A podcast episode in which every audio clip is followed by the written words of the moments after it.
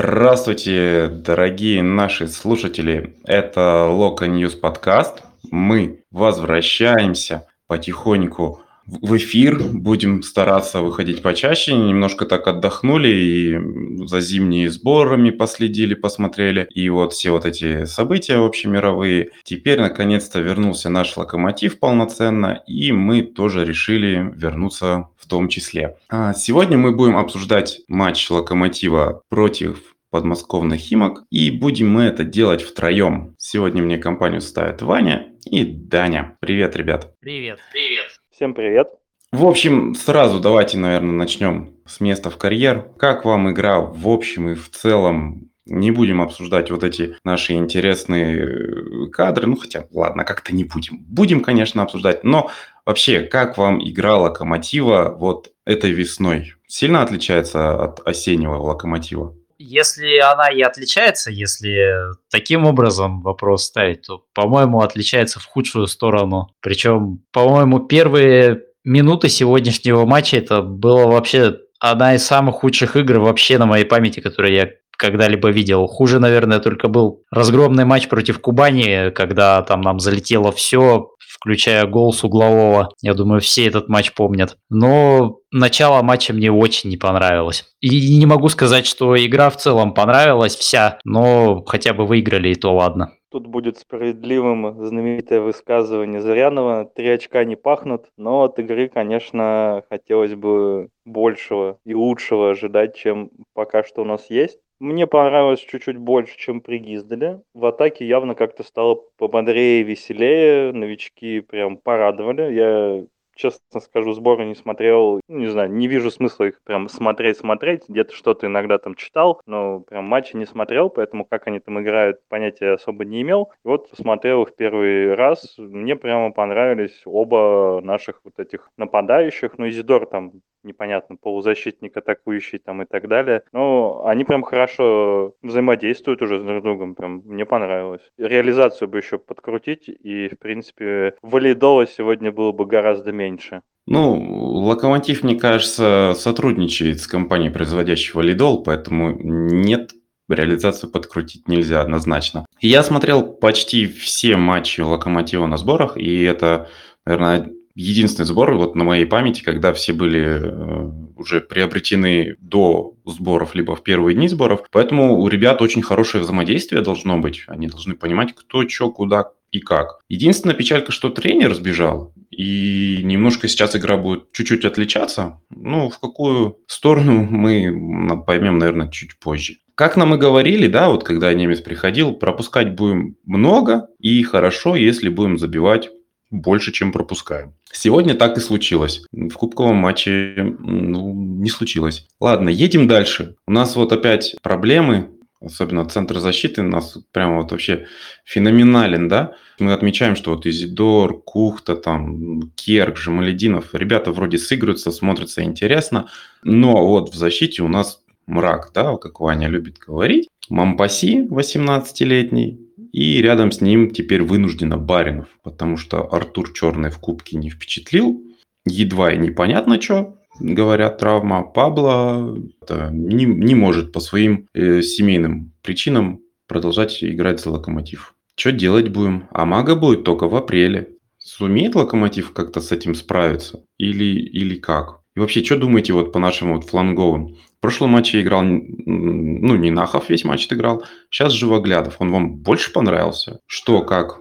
Наверное, вкусовщина будет, но сегодня как раз мы могли и на Живоглядова посмотреть, и на Нинахова. Мне Живоглядов понравился больше. Ну, а про центр обороны вообще сказать нечего, я просто промолчу.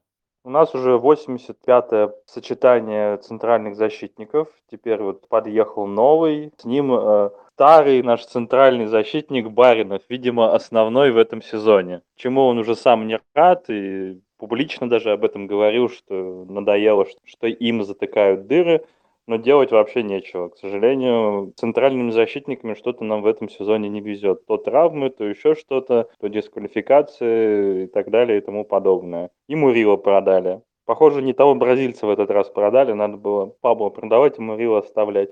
Ну, мог бы и Мурило уехать, раз уж такая ситуация получается.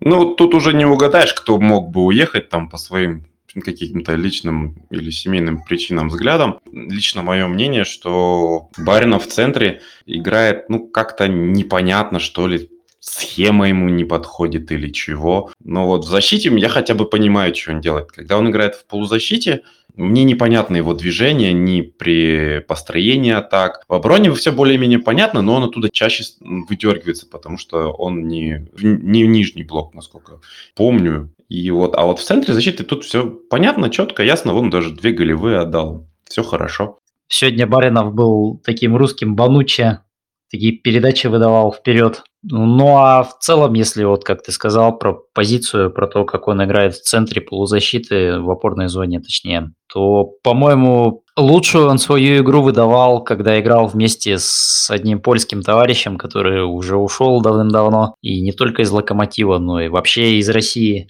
Так проблемы были, проблемы сейчас есть, тоже видно, но я уже сказал, да, что про центр обороны не хочу ничего говорить, но если смотреть на двух игроков, которые там были, на Баринова и Мампаси, то, конечно, Баринов выглядел предпочтительнее даже на фоне как бы профильного защитника, да, молодого, но того, который учился играть на этой позиции. А как вам наша тренерская, это чехарда? Это уже вот Ваня отлично такой вопрос поднимал, уже вот который тренер за сезон? То есть у нас был Марко, у нас вот э, Гиздаль товарищ, который нам немножко не товарищ. По факту команду тренирует Компер. И вот то Лоськов, то Пашинин, главные ИО, потому что у них есть лицензия про... Ну, как думаете, нам вообще кто сейчас нужен? Или вот этот вот 36-летний европеец Локомотив будет доводить до конца сезона? Или, может, надо кого-то поискать в российских клубах, потому что из зарубежных специалистов, наверное, к нам уже навряд ли кто-то придет.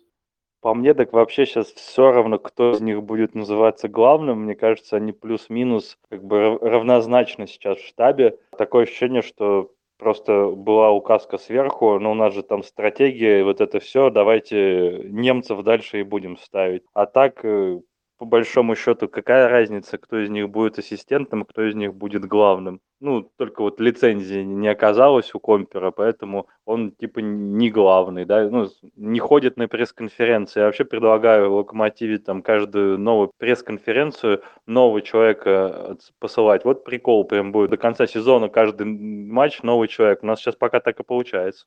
Ты предлагаешь использовать такую же схему, которую использовал Валерий Карпин с капитанами в сборной России? Ну, получается что-то типа того, только у нас народу столько в штабе нету, наверное. Ну а вообще по поводу тренера я, наверное, непопулярную мысль выражу, но мне кажется, есть один замечательный кандидат на должность главного тренера Локомотива. Мы все его прекрасно знаем. Он прекрасно знает команду. Наверное, был бы не против вернуться сюда. Гиздель, возвращайся, мы все простим. Нет, нет, нет, речь, конечно, не о нем и даже не о Николиче. Блин, кто же это такой? Говорят, что этот э, молодой специалист уже даже прилетел из Испании. Его уже даже спрашивали, не прочь ли он вернуться. Он, естественно, не прочь. Но это все лирика. Наверное, пока немецкий проект жив, пока жив. Что будет с ним дальше, предсказать очень сложно. Но пока он жив, мне кажется, его не позовут в клуб. Наверное. Там, там вот, вот в новом сезоне, когда будет понятно там со следующими Еврокубками, вообще ситуацией в мире, как, что, почему там с, с FIFPro, с FIFA, UEFA, там видно будет. Ну, а до лета живем, как живем. Ну, давайте теперь вот самый такой острый вопросик-то. Ян Кухта мог вообще играть в этом матче? Или, или дисквалификация с чешского чемпионата должна была его оставить за бортом этого матча. Тут скорее вопрос к юристам и людям, которые как-то организовывают жизнь команды, потому что нам, я думаю, тяжело об этом судить. Да, дисквалификация была, но какие там правила, на что она распространяется, на что нет, потому что вообще-то был на неделе матч в Кубке, и там он тоже играл. И как-то после этого ничего не было, да, и что ой, а у него там дисквалификация, давайте-ка это, не будем его заявлять от греха подальше. Ну, значит, хочется верить, что в клубе об этом знали и все предусмотрели, потому что если нет, то это очередной провал. Телеграме писали, не помню кто, по-моему, Егоров, который Егоров старший, который Егоров отец, а, что из Локомотива совсем вот буквально недавно, может быть, дня два-три назад ушел руководитель правового департамента, или как там это называется. Ну, в общем, главный юрист если совсем огрубить. Ну, если это так, так и было, то, мне кажется, вообще не удивительно, что мы просохатили такую тему, если она была.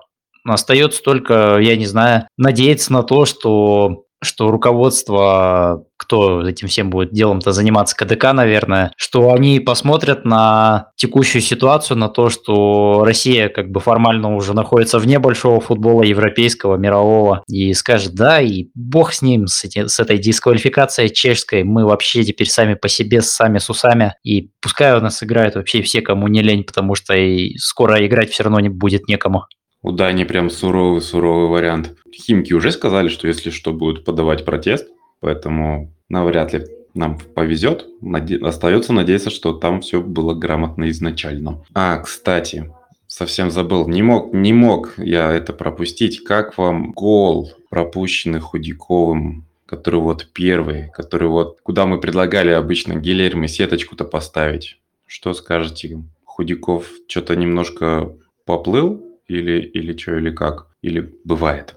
Не думаю, что прям поплыл. С Енисеем достаточно много выручил, несмотря на 4 гола. Ну а тут бывает так, что с близкого расстояния нападающий на скорости бьет, ты не успеваешь ничего сделать. Поэтому я не сторонник того, что за голы, пропущенные между ног, сразу вешать всех собак на вратаря. Ну, пропустил бы он с другой стороны ноги. Был бы под, там, под опорную. Какая разница? Гол гол. Да, мог выручить, ну не выручил, к сожалению. Обидно.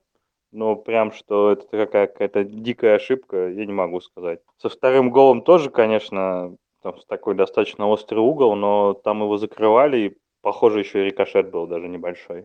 Я тоже не думаю, что Даня поплыл. Просто начало матча само по себе такое выдалось. Э, видно было, что в защите играли очень нервно наши игроки. И вообще какая-то неразбериха творилась, и вот я смотрел и думал, что ну пропустим мы в первые там 10 минут или не пропустим. Ну, получилось, что пропустили уже через 5 минут.